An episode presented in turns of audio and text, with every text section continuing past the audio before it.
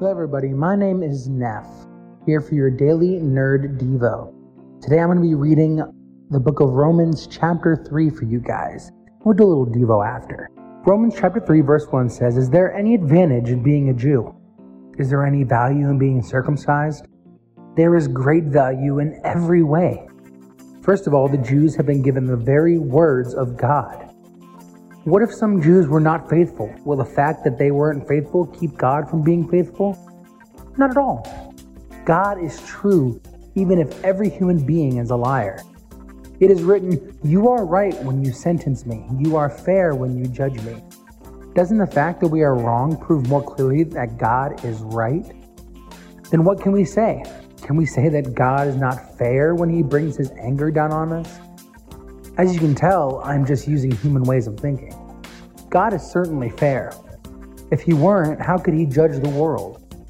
Someone might argue, when I lie, it becomes clear that God is truthful. It makes his glory shine more brightly. Why then does he find me guilty of sin? Why not say, let's do evil things so that good things will happen? Some people actually lie by reporting that this is what we say. They are the ones who will rightly be found guilty. No one is right with God. What should we say then? Do we Jews have any advantage? Not at all. We have already claimed that Jews and Gentiles are sinners. Everyone is under the power of sin.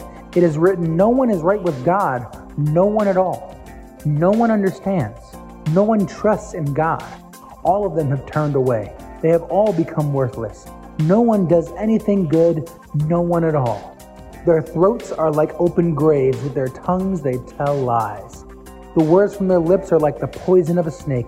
Their mouths are full of curses and bitterness. They run quickly to commit murder. They leave a trail of harmful actions. They do not know how to live in peace.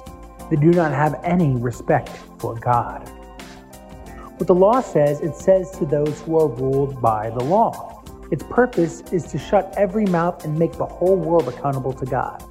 So no one will be considered right with God by obeying the law. Instead, the law makes us more aware of our sin. But now God has shown us his saving power without the help of the law. But the law and the prophets tell us about this. We are made right with God by putting our faith in Jesus Christ. This happens to all who believe is no different for the Jews than for the Gentiles. Everyone has sinned. No one measures up to God's glory. The free gift of God's grace makes us right with Him. Christ Jesus paid the price to set us free. God gave Christ as a sacrifice to pay for sins through the spilling of His blood. So God forgives the sins of those who have faith. God did all this to prove that He does what is right. He is a God of mercy. So he did not punish for their sins the people who lived before Jesus lived. God did all this to prove in our own time that he does what is right. He also makes right with himself those who believe in Jesus. So who can brag? No one. Are people saved by the law that requires them to obey? Not at all. They are saved because of the law that requires faith. We firmly believe that a person is made right with God because of their faith. They are not saved by obeying the law. Or is God the God of Jews only? Isn't he also the God of Gentiles? Yes, he is their God too. There is only one God. When those who are circumcised believe in him, he makes them right with himself. Suppose those who are, those who are not circumcised believe in him, then God will also make them right with himself. Does faith make the law useless? Not at all. We agree with the law.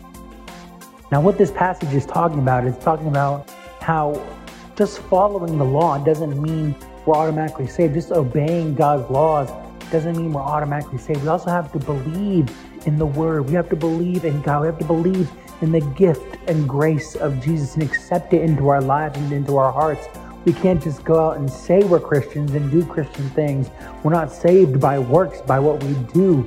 We're saved by our actual belief and faith. Also, it talks about how it doesn't matter where you're from, doesn't matter what background you come from.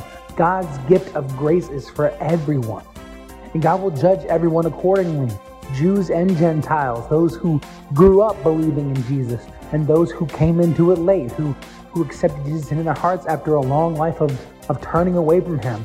God judges each and every one of us the same, and God also loves us, each and every one of us the same. And He offers that gift of grace to every single one of us. And it starts with faith. Now, it's not to say don't obey the law. It even says we love the law, we obey the law. That law breeds faith. It's a law of faith. So work on yourself this week, whenever you whenever you have the time. Think about are you living your life according to the law or are you living your life according to the law of faith? That's all the time I have for today. If you enjoyed this Devo, please subscribe. Uh, you can find our main show, the Nerd of Godcast, at nerdofgodcast.com. We have links to all of our podcasts and social media. We'll see you on the flip side. Until next time, be blessed and always be a blessing.